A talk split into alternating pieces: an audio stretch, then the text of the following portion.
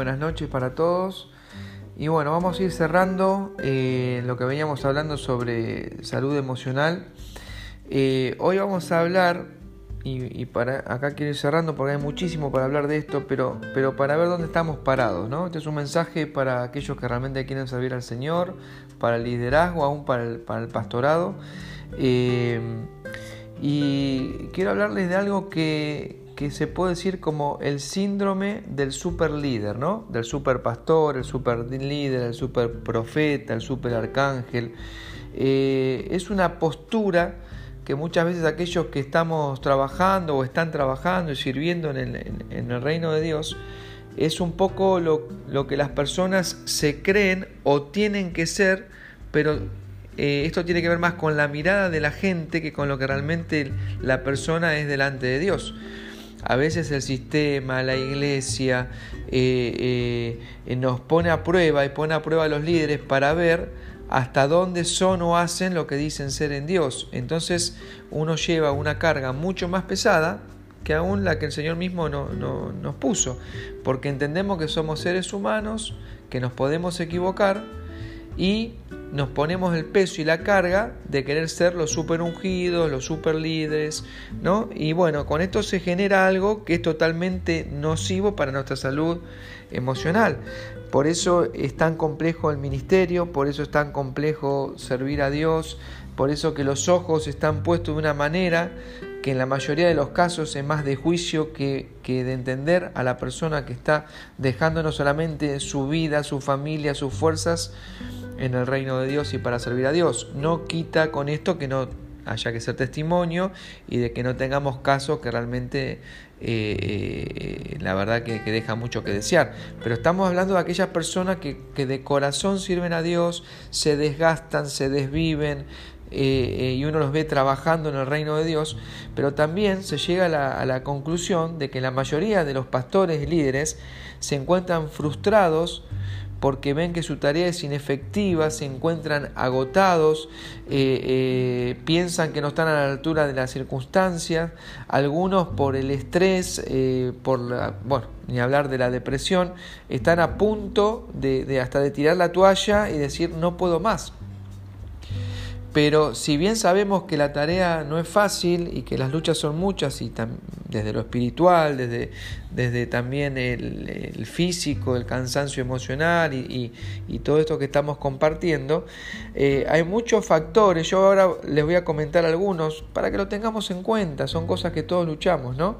que pueden afectar al desarrollo de que la gente nos ponga en un lugar donde ni Dios nos pone, porque es el lugar de Cristo únicamente, y tengamos que tener una responsabilidad de, cero, de hacer más de lo que uno realmente puede como, como ser humano. ¿no? Eh, y, algunos factores que, que, se vive y que no nos dejan ser sanos emocionalmente, muchas veces te doy algunos, ¿no? Para que los vayas enumerando y teniendo en cuenta. Muchas veces son pecados no confesados, que viven aquellos que están al frente eh, de, y sirviendo al Señor, otros eh, eh, viven, experimentan sentimientos de soledad. No sé si habrás escuchado, yo lo escuché muchísimo, que aquel que está sirviendo al Señor o está liderando o es pastor no puede tener amigos, porque si tiene amigos, para mí eso eh, no es lo correcto y no está bueno, pero, pero aún así el ministerio es un, lugar donde, donde hay mucho sentimiento de soledad, donde hay necesidad de afecto y aceptación, por eso a veces el, pastor o el líder se pone la, capa de, superhéroe para que lo acepten, para que digan, mira cómo trabaja, mira cómo se esfuerza, mira cómo obra, mira cómo Dios lo usa, ¿no? Eh, otro de los factores es la falta de apoyo del sistema, eh, a veces depende de la denominación donde uno está o cómo se mueve el sistema donde, uno está. Eh, eh, también se siente solo porque hay objetivos y, uno se siente presionado, entonces no se siente apoyado. Muchas veces, muchas veces en, general la iglesia evangélica carece de consejo pastoral a los pastores, muchísimas veces. ¿No? Eh, y la imposición de ser una persona perfecta y todopoderosa. Entonces, este mito es el que quiero desterrar, cerrar con esto porque hay mucho para hablar. Eh, y creo que tenemos la necesidad de asumir nuestra propia humanidad y las limitaciones que tenemos. Y ahí vamos a poder relajarnos y trabajar tranquilos en servir al Señor eh, como el Señor manda y no como los demás nos miren o nos impongan. ¿no? Eh, y en esto quiero, quiero darles dos ejemplos, quiero eh, compartir dos pasajes eh, uno es en Mateo 14, 22 al 33, cuando Pedro camina sobre el agua, y el otro está en Hechos 14, del 8 al 19, es cuando Pablo y Bernabé, después de un tremendo milagro de un paralítico de Pablo, los quieren hacer dioses. La gente y ellos obviamente dicen no, no somos dioses, ¿no? empiezan a luchar contra eso y bueno, vamos a ver los, los dos puntos. Eh, en este caso. Entonces, si miramos el pasaje de Pedro, que no lo voy a leer porque es un pasaje que todos eh, conocemos, si miramos a Pedro podemos preguntarnos por qué se hundió. Si yo les pregunto por qué se hundió Pedro al caminar sobre el agua, la mayoría me diría por, por falta de fe.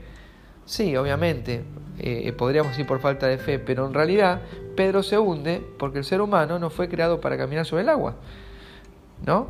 Fuimos creados para otra cosa, para caminar sobre la tierra. Entonces, eh, ¿le faltó fe? ¿Jesús lo hizo? Sí, a veces nos quedamos con que todo lo que yo hice son cosas mayores, pero no tenemos que hacer todo lo que Jesús hizo. Tenemos que seguir el ejemplo de Jesús.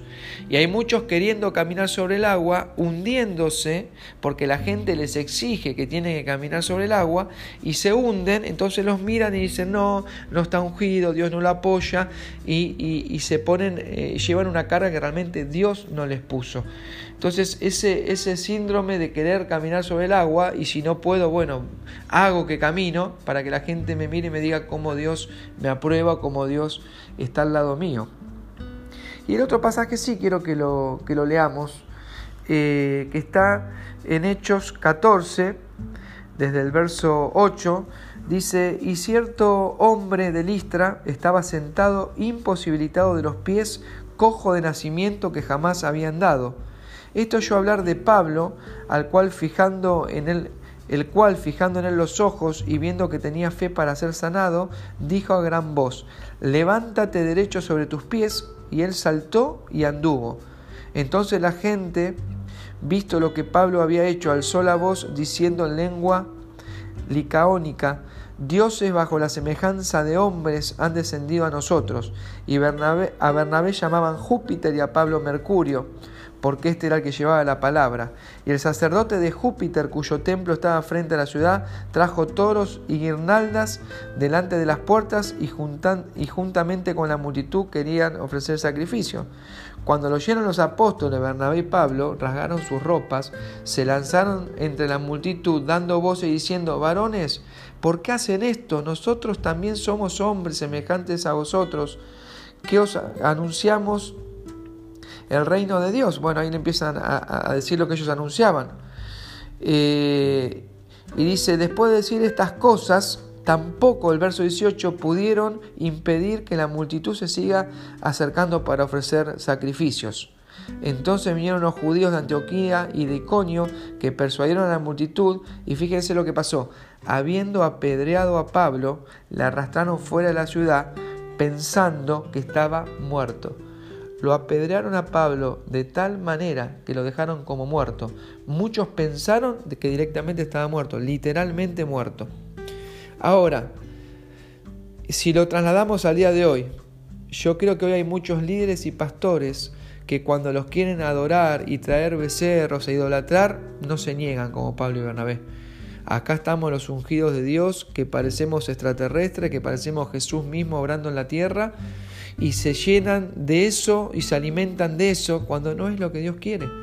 ¿Por qué? Porque a veces la gente misma necesita de que los hombres sean más que ellos en buscar a Dios, en llevarlos, en, demostrarle cómo Dios los usa, en el poder que Dios eh, derrama sobre ellos.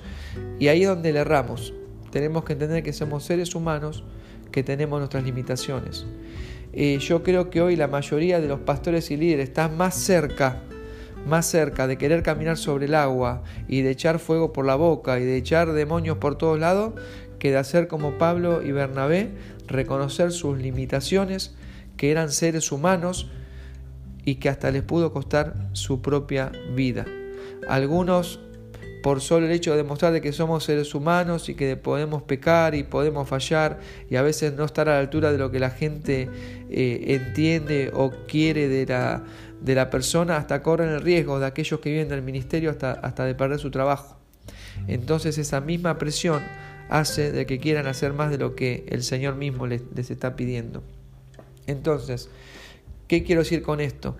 Hay que desterrar si en algún momento tenés la mirada o pretendés ponerte, pretendemos ponernos en esa situación para que la gente vea algo que realmente no somos, no es lo que Jesús quiere. Realmente seamos humildes y tengamos la humildad de, de Pablo y Bernabé, que aún levantando un paralítico, y viéndolo cómo la, la, multitud los enalteció, ellos le dijeron, bajemos un cambio, somos todos seres humanos. Si hicimos algo, es el mismo Dios que quiere obrar en ustedes para que ustedes hagan lo mismo, no es que esto es algo solamente de nosotros. Y aún así se jugaron sus propias vidas. ¿Por qué?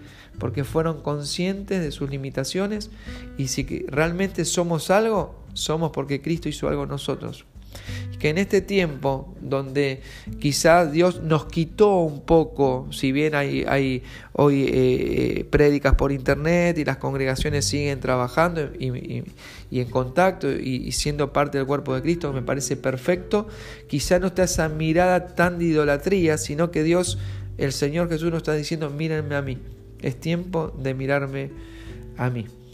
Así que bueno, seamos humildes, seamos seres humanos que amen al Señor y que en este tiempo busquemos a Dios de tal manera que a pesar de nuestros errores el Señor nos, nos vaya usando y obviamente esto no nos justifica para eh, porque somos seres humanos hacer cualquier cosa.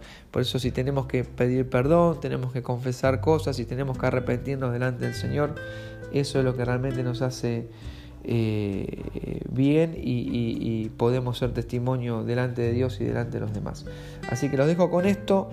Eh, eh, les voy a dejar los que escucharon el mensaje hasta el final, que les voy a enviar el, audio, que me manden la palabra Zoom al WhatsApp y si me mandan la palabra Zoom, le vamos a pasar después la clave con Silvina para hacer un Zoom con aquellos que quieran participar. Le vamos a, a pasar la, fecha y el día.